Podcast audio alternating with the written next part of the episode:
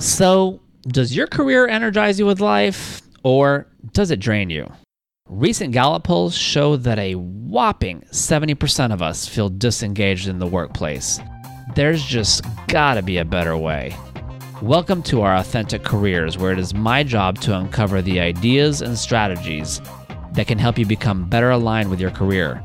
I'm your host, Gert Sabar, and I interview people like you and me about the twists and turns in their career paths so that we can all achieve greater clarity, meaning, and fulfillment in ours. At one point in his career, this week's guest, Jesse Hirsch, did something that on the surface might seem quite ordinary. He emailed the publisher of a fledgling food magazine in Queens, New York, a magazine that had long piqued his interest because, of all things, he had found a typo. And in a subsequent exchange with the publisher, without even thinking much about it, Jesse extended an offer to volunteer his copy editing skills, simply and truly because he was moved by that publication and because he wanted to see it succeed. What to me is so fascinating about that moment is that it clearly brings to life that one piece of advice that you're likely to hear from career counselors everywhere, and that is to pay extra close attention to those things you do no matter what, when no one's looking, when there's no money on the line. In this case, Jesse just typed up a quick email and offered up his copy editing services. But that was not unlike the time he launched his own blog so that he could write more freely on his own at night to complement the more staid reporting he was doing during the day. And that was not unlike the time he decided to shift from his clerical position at a law firm and applied to write for the firm's daily internal publication, even though it was way far afield from the type of writing he cared about. But as Jesse explained, it was goofy, it was dumb, but at least I was writing. And that is exactly the point.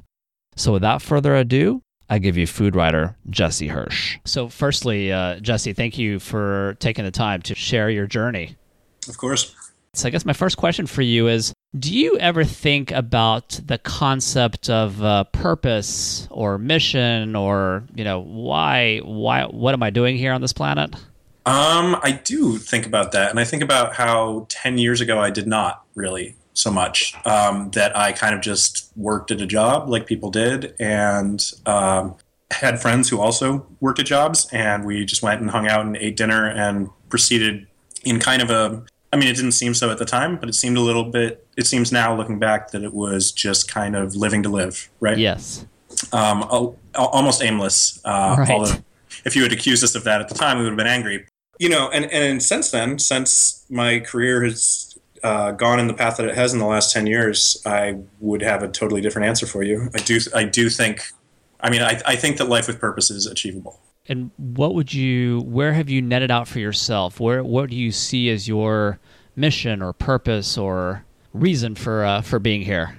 Well, I mean, when you, when you phrase it like that, it almost sounds, uh, you know theological or or, or religious um, you know and i don't know if it's anything as lofty as all of that um, but i know that the job that i do uh, which is writing about food and editing food basically food journalism um, is just exactly where i was supposed to be yeah. you know it's the, it's it's the thing that makes me the very happiest uh, i mean uh, people talk about being a workaholic and you know how you just don't seem to be able to turn off um, and you know, from a distance, they think that that does seem like kind of a, a, negative attribute, unless the thing that you're doing is something that really just kind of thrills you at every moment. You know, exactly. That makes perfect sense. So let me ask this from from another direction. Are are you are you today where you thought you would be in your career when you were younger? God, no, no, not at all, not at all. I mean, I didn't even I didn't even go. This wasn't really my plan. Yeah. Uh, when I went to college, I did a double major of English and journalism. And journalism was kind of like the safety. Yep. Uh, it was the more practical of the liberal arts. Uh, you know, you can actually go out and get a job pounding the streets as a newspaper reporter. And and there were parts of it that I thought were really exciting. You know, when you learned about the muckrakers, the people who had really accomplished a lot of uh, potent change, I was like, oh yeah, I could do that. I could be a noble hero. You know, who who uh, re- reveals government injustices or whatever it is. Um, and so I was a newspaper reporter for a few years in Wisconsin, in rural Wisconsin. Yep. And honestly, I mean, I wasn't particularly well suited for it. Yeah. Um, it was like for one thing, the writing itself. Like I really, I really like the craft of writing. And when you're writing for a newspaper in AP style, it's very dry, very like the facts. Uh, you start with the most important part of the story and then kind of whittle it down as as the as it proceeds. And it just was nothing I ever found a passion for. And I ended up just taking a job with a friend uh, law firm in Boston because it paid well, and doing that for a while. Um, yep. So yeah, I mean, I, I wouldn't have known at all that I would have ended up on this particular path. That's helpful. Tell me what do you, what is it that you do? How do you describe what it is you do today? Um, well, I write about food. I mean, that's the, that's the part of it. I, I'm also my job that takes up the most of my time is I'm the editor of a small food magazine. Yep. But I really think that I'm at my happiest when I'm actually writing about it myself. Do, yep. doing, doing my own writing or doing the reporting that leads to that. Um, I think that uh, for one thing, food is incredibly diverse as a topic. Uh, it's not. I don't feel particularly pigeonholed into one tiny little niche thing. Um, I mean, I, I've written stories about GMOs and technology and government and food and um, you know or crazy little trend pieces or the fact that pizza delivery drivers uh, it's one of the most dangerous jobs in america uh, you know uh, or it could be just be straight restaurant uh, criticism i mean that's not necessarily my favorite part of it but the fact that you can kind of take this one umbrella topic and just do so much with it has made it so that it was it never ever ever gets boring. What is it about food writing in general that that just moves you? Well, what part of that? Interesting. Um, well, it kind of started as an accident. Um, I found a typo in a food magazine when I was living in Queens about six years ago, and I really liked this food magazine. Um, but I was not what you'd say was a foodie. I did not, uh, you know, have a target list of hot restaurants in Manhattan that I needed to visit. I just liked this one particular local food magazine in Queens, uh, and so I emailed the publisher, and they said I found this typo. Um, by the way, if you guys ever need any pro bono uh, copy editing work, I know how to do that. Uh, it, turn, it, turns out that she she had just started this magazine. She was very overwhelmed. Uh, she did need some help. I did it for free for two months, and then she was able to actually, you know, come up with some money to pay me. Um, and it still was kind of a sideline. Uh, I kept my day job at, at, the law firm for for years while I was doing this just on the side. And what started as kind of like an exciting hobby, my friends thought it was neat, you know, that they could every now and again go and eat chicken wings with me, and we would write about it. Right.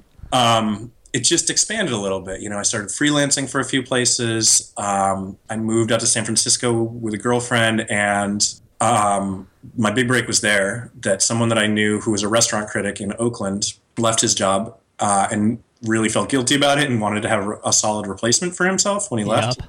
So he was like, "Do you want to be a restaurant critic?" And I had never, really, I had never thought of that. Like I was writing about food, I was doing journalism stuff, uh, but the idea of actually doing criticism, you know, seems so lofty and fancy. Right. But it was also an opportunity that I could full time write, um, you know, and make a decent income at it, and eat out at a bunch of restaurants, which is never a hassle. So I was like, yes, of course I'll do this. Um, and so, but I resisted for a while the idea that that's what I did. Uh, I really did. It, probably until about a year or two ago, I was like, I am a journalist, I am a writer, but it doesn't necessarily have to be about food because I kind of accidentally stumbled into this. Yeah. Right. Like, so it wasn't like, oh, my whole life has been about cooking. You know, like ever since I was three and my mom taught me to make my first loaf of bread. Like it wasn't. You know, I didn't have that kind of path right. that you can explain really super easily. So because of that, and because I have other interests like movies and technology is quite interesting to me and, and music. All of these things seemed like things I could potentially write about. Um, so when people were like, hey, so what's it like being a food writer? I would always kind of couch it and be like, no, well, I'm just more of a writer and I just happen to, you know, be writing about food.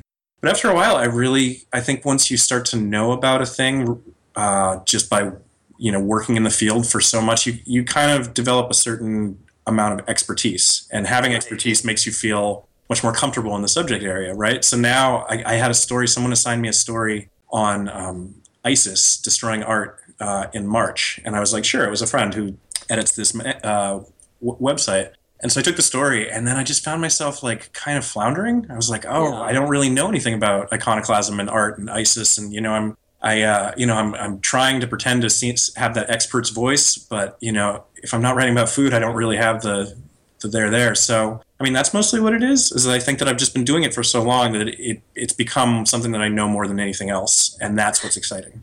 That makes a lot of sense. You had mentioned that this was not um, part of the plan. Right. Can we walk back a little bit? What you know? Let's let's go back to Jesse and childhood. Yeah. Um, what what was your earliest memory of something that you did want to do when you uh, when you when you grew up? Sure. I mean, uh, without sounding the arrogant, like I, I always knew that I could write. Yep. Um, and I, I kind of thought that I, I definitely was in love with certain authors um, and thought that I could be a short story, maybe eventually novel writer. Um, and I know that, like, all through junior high and high school, I was writing pretty terrible stories about things that I didn't understand, like right. like hunger and you know living in poverty. Um, trying to seem very serious and, and authorly. So, so while I knew that I could, I, I knew the basic craft of writing, stringing sentences together, that that was the thing that I could do best. I just never really conceptualized what that meant besides some kind of vague sense of being a writer someday. Yeah. Right? Um, so it's not that this is like a huge departure. I just could never have imagined something a that worked. You know that it, it's actually like paying my bills, and right. and I can do this every day. And be uh, so specific, so niche. Uh, sp- really, the food thing would have surprised me. I would, I would have much like if you if you said to 15 year old Jesse, "Well, this is what you're going to do," I would have been much more likely to think that maybe I was a movie or a music writer. Yeah, I mean, th- those were my big passions uh, back in, back when I was younger. So you're doing this writing in, in middle school and, and high school.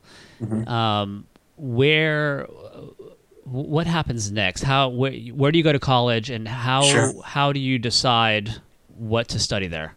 That's a really good question. The fir- I, I, forgot about this. The first year of college that I went to uh, in Boston, I was a film major because I, I really like I, did, I watched a lot of movies when I was in high school, probably five movies a week minimum, and I thought that that maybe could translate into actually making movies. Um, it, it's it's it was kind of a temporary dream. It was kind of I, I got to that moment where I'm like, well, everyone's going to college, and I've got to go to college. Where do, what do I go to college for? Um, okay, well, I love movies, so maybe I'm going to make movies. That's what I'll do. Uh, and then I went, and it was a lot of film theory, and it was a lot of like deconstructing the things that I found so magical. Yep.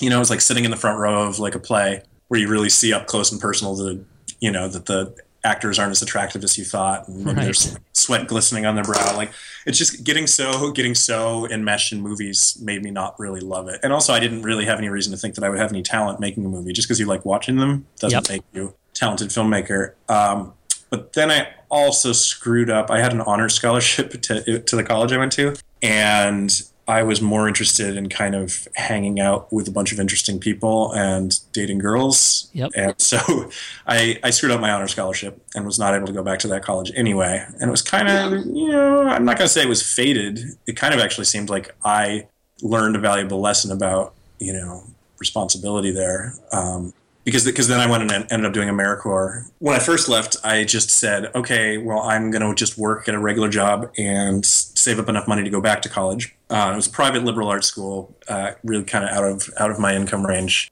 So you know, I worked in an ice cream parlor, barely saved any kind of money. Two years went by, and I was like, oh wow, I don't think I'll ever get to college this way, and kind of sucks to just work at a service industry job that doesn't really, you know, that isn't rewarding and doesn't pay you very much money. So I did AmeriCorps for a year, um, and I taught little kids in New Mexico, and that kind of just straightened things out a little bit. I was like, okay.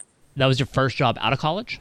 No, the first job out of oh wait wait wait wait no no I did AmeriCorps in between like I did AmeriCorps for a year and then I went back to college because they Got give it. you they give you an educational stipend to pay for some of your college. Um, so it's kind of like the Peace Corps. You know, you you earn you earn some educational money. Um, Yep. So yeah, it was. I went to the school, lost my honor scholarship, worked a dead end job, did AmeriCorps, then went back to a state school and did the journalism English thing.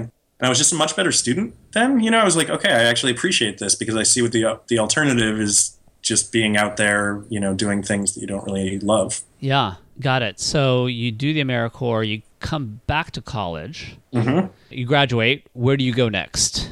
Uh, I went to a, a state that I had only been through on a Greyhound bus before, Wisconsin. Uh huh. I'm from Massachusetts, and uh, I just basically was willing to apply to any job anywhere in the U.S. Yep.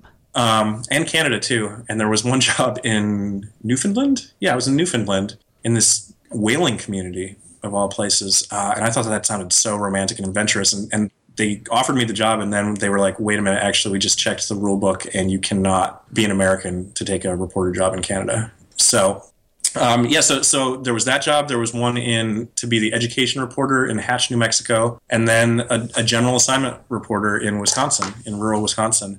And what I liked about that, the sound of that job was that I would be one of two reporters at this entire newspaper, and so I was going to just get a crash course in everything. I was going to learn about crime and politics and education and, and everything else that a reporter needs to learn. Pretty awesome. And how was that experience? It was good. It was good. Um, but like I said before, it was just that um, I didn't really like. I liked being out there, and I and I definitely had more adventures than I thought that I was going to have because even in rural Wisconsin, strange things happen all the time. Uh, and there were just there there were a bunch of crazy stories that I ended up reporting on, like the woman who dug up her boyfriend's grave because he had been buried with a pack of cigarettes and a six pack of beer, and she wanted that. right. um, you know, like amazing. stories like that. I was like, wow, this is crazy. I can't believe this stuff is happening. But that's not really that wasn't really enough to it was it wasn't what I would call a passion. Yeah. It, it was it was just enough to make it not miserable that I was living a thousand miles away from any friends or loved ones. You know, yep. it kept it kept me busy. So, what do you make of that? Um, so, you're quickly realizing at that point uh-huh. that you had taken a job for journalism, which was your plan B to help pay the bills. Sure. And then you're quickly realizing that that is not really cutting it. Mm-hmm. What do you make yeah. of that? I mean, part of it is that I think just the way that you have to write for a standard American newspaper is so dry. It's just very, very dry. And I didn't I didn't have any mentors there. That might have helped if I had had someone who was really like fired up about, you know, the journalism at its very best. Um, but my editor had almost as little experience as I did, so you know I was just kind of figuring it out as we went along. Um, one of one of the major differences between the writing I was doing then and the writing that I'm doing now is that I get to write how I want. You know, my actual voice comes through in right. the words, and that makes such a huge difference because then I read the thing over and I'm like, "There's me," and that's exciting. Uh, you know, and hopefully, you know, like on the on the few occasions where you you really think, "Okay, I nailed it. I did exactly what, what it was that I set out to do." It's it really feels kind of exciting and inspiring. Yeah. You know? yeah. In a way that I never felt when I was in Wisconsin. And when you were in Wisconsin, or even before you go to Wisconsin, do you are are you realizing that? Are you conscious at that point of the fact that you really love, you know, English and writing? Yeah, I think so. I mean, when it, I think my outlet when I was in Wisconsin was um, two things. I started a blog, yeah. which is what everyone does, um, and that way I was able to like be funny and you know like be sassy and, and actually just observe the things in the way that I wanted to observe them. And that was actually I mean if I think back I've forgotten about this but yeah. just mention just mentioning it to you now like the way that writing that blog felt was a distant cousin of what I feel now right? Because I had I had I got a decent number of readers and so people were commenting it and, and commenting on these stories and enjoying the stories and I, I was like working on the craft. That was actually much more important to me than the real day job that I had. Yeah was writing that silly blog. You say distant cousin in the sense that it, it was well, just I, it was just a tiny audience. A tiny audience yep. is one thing. Uh, no purpose is another, right? Yep. Like there, there was like it's not like I was writing for anything besides just self gratification, right? Yeah. Like I, I just wanted my words to go out there in the universe and pay attention to me, pay attention to me. Um, and also, if I went back and read the actual quality of the writing, I just feel like I didn't, I, you know, I was in my early 20s and did, didn't know that much about craft and it really does take a while to kind of uh, hone something into something that you feel like you're good at. I still have a lot of ways to go. I mean, by no means am I there. But did you also at the same time feel some sense of freedom about that blog? Yes. Yeah. Yes. That is a really good question. Um, yeah, because who is going to tell me not to write something? Yeah. Uh, you know, like I, I could basically do whatever I wanted to do. Um, and also some, it, it, gave me a way to kind of incorporate the interesting adventures I had in my day job. I could write about those things in a way that was more human, right? Like yeah. I, I remember one post, I don't know, it just popped into my head when I just went to, on a snowy day to a farm where there was a bunch of little kids who had visited the farm.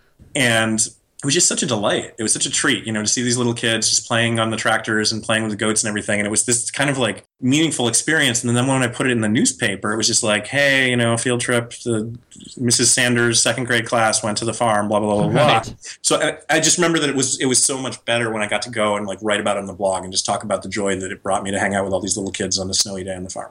Can I ask what did or do your parents do? Mm. Well, um, my mother had spent her career. She just retired last year. Uh, mm-hmm. She has, was a secretary her whole life for uh, academia, largely academia. Like she worked at a college for like the last, God, I don't know, two or three decades. Before that, she was a secretary in city government outside yep. of Boston.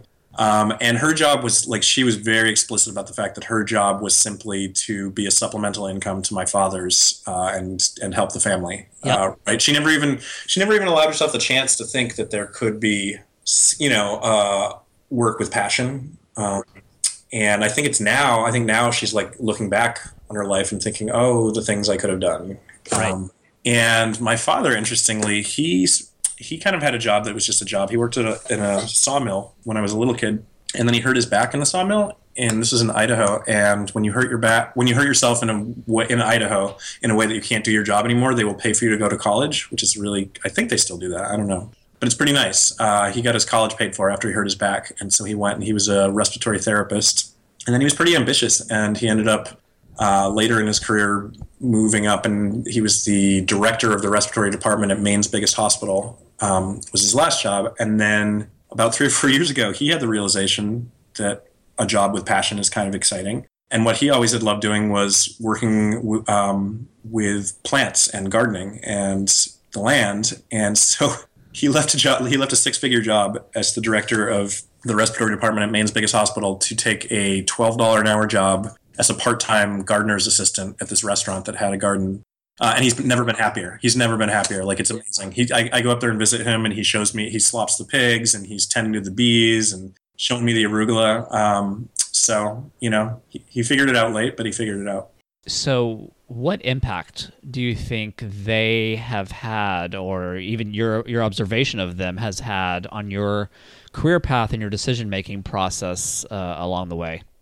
Um, well, uh, you know, I would hate for her to hear this, but the truth is, is that like my mother is kind of an example of what I don't want. I want to feel like I'm spending my life, you know, and, and I guess, I mean, life with meaning can mean a lot of different things. And for a lot of people, it is sort of family um, and, you know, raising children. And, and I, I don't doubt that that will be part of mine as well. But I don't know, somehow, somehow the idea of like a whole life that is satisfying to a person I feel like she never had that, and it's so it's kind of an example of you know like what I don't want to do. Yep, got it. So you're you're in Wisconsin. Um, you're you're realizing that this general assignment job is not all that for mm-hmm. you. What what uh, what happens next for you? Uh, I mean, it's a little embarrassing. I followed a girl. Uh, mm-hmm. I there was a woman that I was dating in Wisconsin uh, she was in Madison and she got a job in New York City and moved out there. And I was like, I just now, now I feel particularly alone uh, way out here. And so I came back to the Northeast and I went to Boston because that's where more of my friends were. Um, but I figured Boston and New York were pretty close to each other.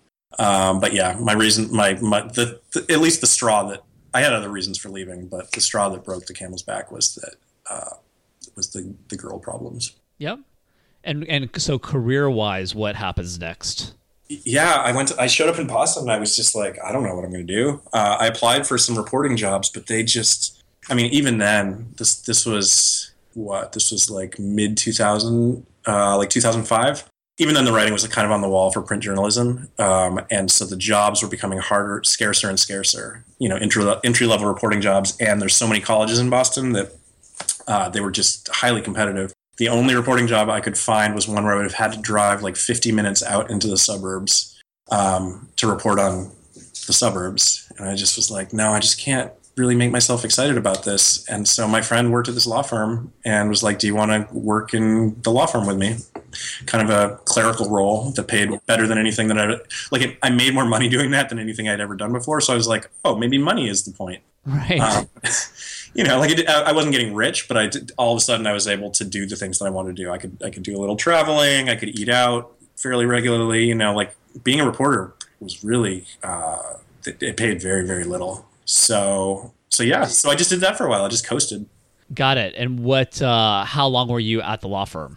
Uh, I was at the law firm all told because this was a this was an international law firm that had offices in different cities. So I worked there in Boston, and then I moved to New York City. Uh, and the reason I moved to New York City was because I felt all of a sudden I was starting to feel like life needed to have a little bit more of a purpose. And it was it was a very hazy sensation that I had. I didn't know what that purpose was supposed to be. But every time I went to New York and I hung out with my friends here, I saw that they were all doing things that they loved, right? Whether it was editing an art history magazine, I had another friend who uh, started his own poetry press. Like I had all these people here who were doing things that excited them, and I was like, if I move to New York, perhaps just in proximity of that, I will start to absorb some of that energy, and I'll figure it out, right? Yep. And So I did, but I, I kept working at the same law firm. I just I moved to their New York branch, um, which just I, I I'm so thankful that I had that that law firm to kind of carry me through as I figured out my own path it was like the day job that was able to sustain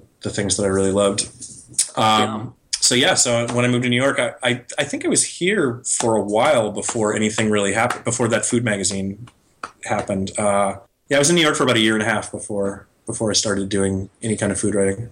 Um, and so while you're at the law firm this whole mm-hmm. time, you're not doing any any writing or blogging or well, that's that's funny too. Um, the law firm, the first job that I got in the law firm was very clerical. It was just like record keeping stuff, um, and totally unfulfilling, but not miserable. Just something you just did and then you left. Um, But then I applied for a job within the same law firm. Uh, the wife of the CEO decided that they wanted to put out a daily newspaper just for the people who worked at this law firm, which is like 3,500 people. Uh, and it would just, like this daily quote unquote newspaper was just like the, the news of the firm, right? So we would write feature stories that were like a Silicon Valley, one of our Silicon Valley lawyers is a rocker on the weekends and he plays, you know, he plays with a garage band or, you know, another one of the offices had a pet picnic or things like this. Uh, so it was goofy, it was dumb, um, but at least I was writing, you know, and that's what I told myself. I was like, well, you know, this this is okay. I know it's a fake newspaper and it's kind of lame, but uh, at least every day is a little bit different, you know, like as I quote unquote report on these things. And again, it's just like this is absurd that I'm making over twice as much money writing this silly fake newspaper as I did doing real news that actually mattered for people in Wisconsin. So after the after the law firm, where where do you go next? You move to New York. What happens career wise? It was literally what three years, I think, that I continued to work at the law firm and just kind of part time do the food writing. Um, I freelanced a little bit at the Village Voice and the Wall Street Journal while I was here, and then again, you'll see the pattern that I followed my girlfriend out to San Francisco.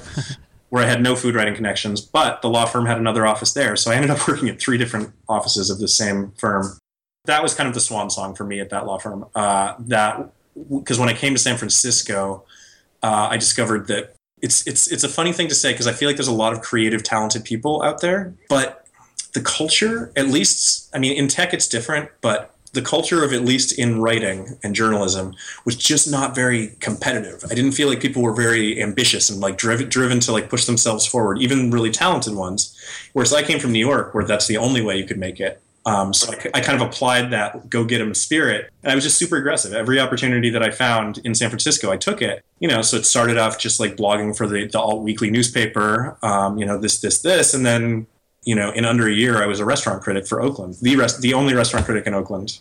Um, so it was kind of crazy how fast things went once I moved to San Francisco. Yeah, think I guess thinking back on your career so far, are there any um, your friends, family, colleagues? Are there what what if you were to think back about the type of counsel or advice uh-huh. that they've consistently sought from you? Oh, sought from me, not sought, not provided for me. Um, no, actually sought from you.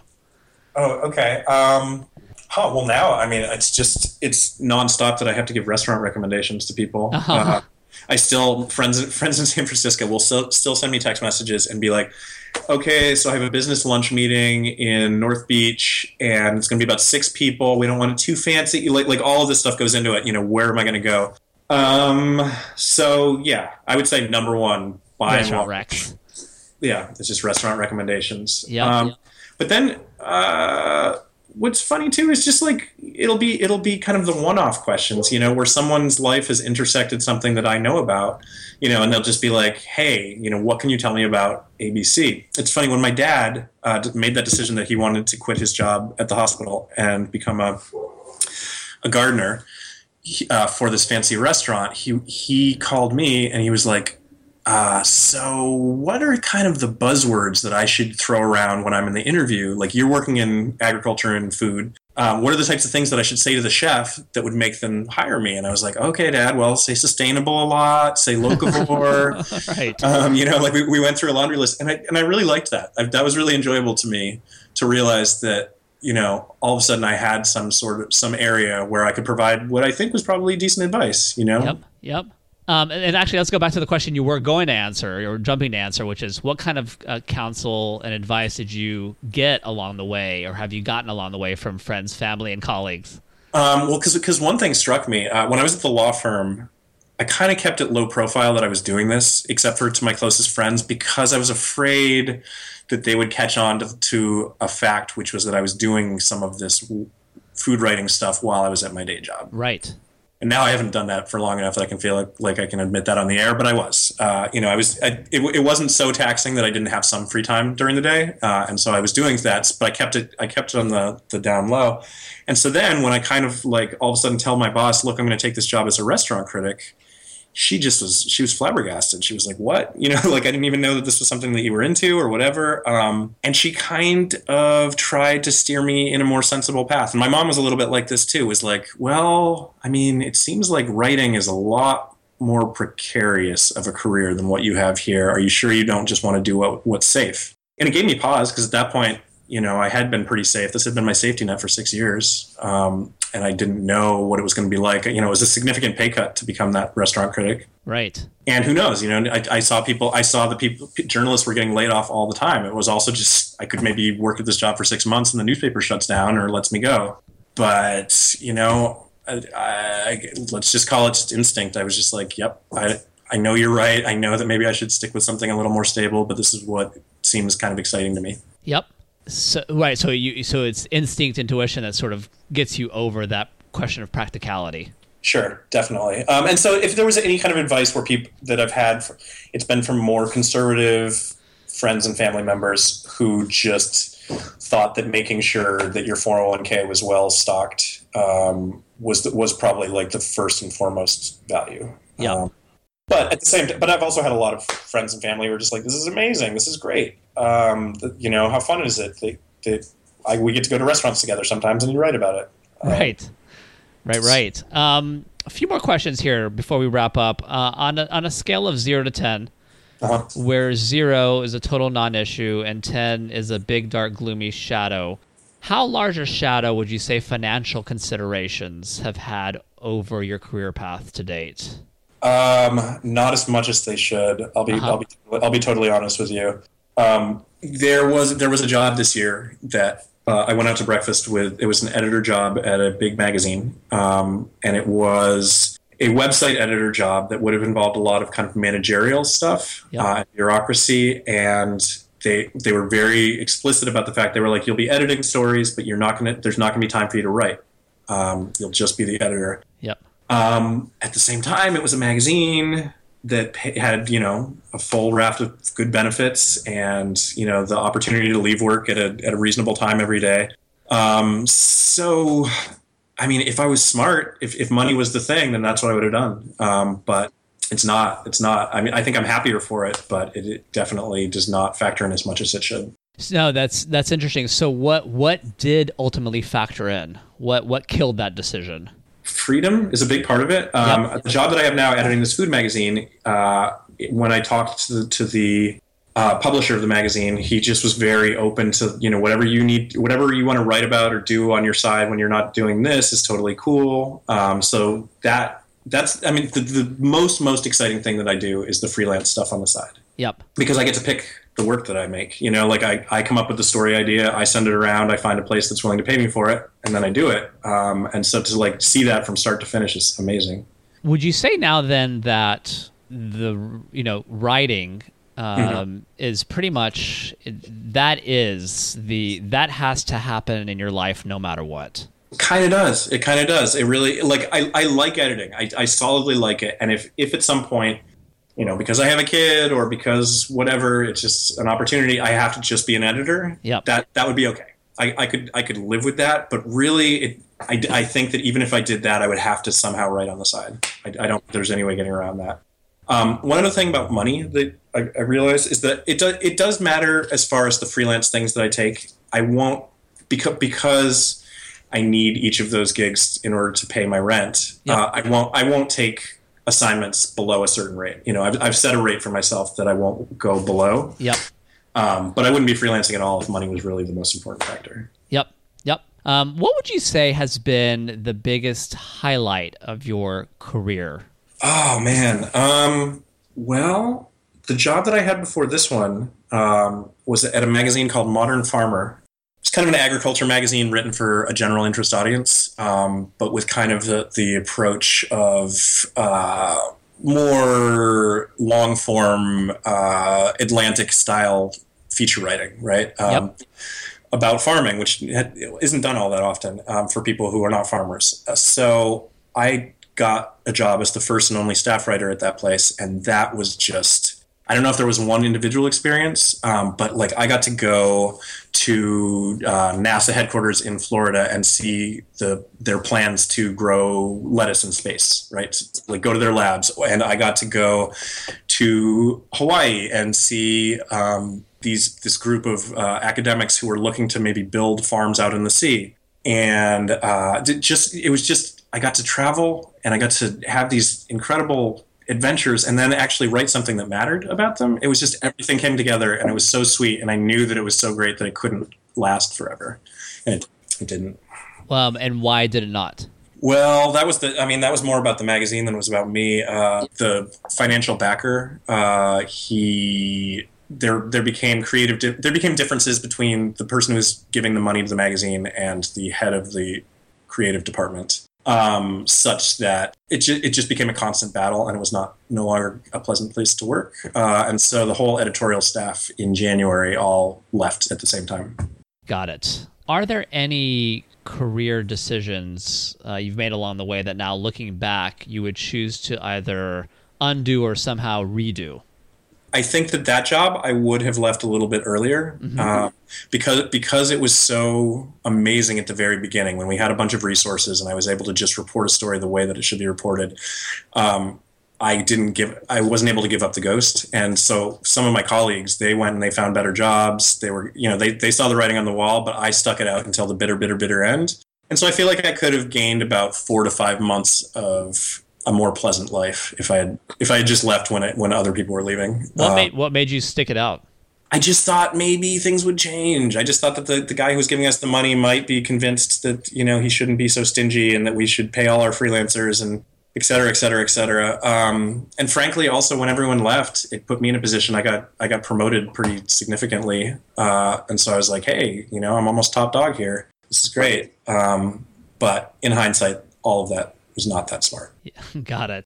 Uh, last question here, uh, Jesse. Knowing what you know today uh, about your career, how would you advise your your younger self? Um, God, you know, my my path was so circuitous that like I I just kind of feels like it all happened on accident. What I would what I would advise my younger self is just that. I mean, I did spend a long time at the law firm before I was doing anything really that I was passionate about.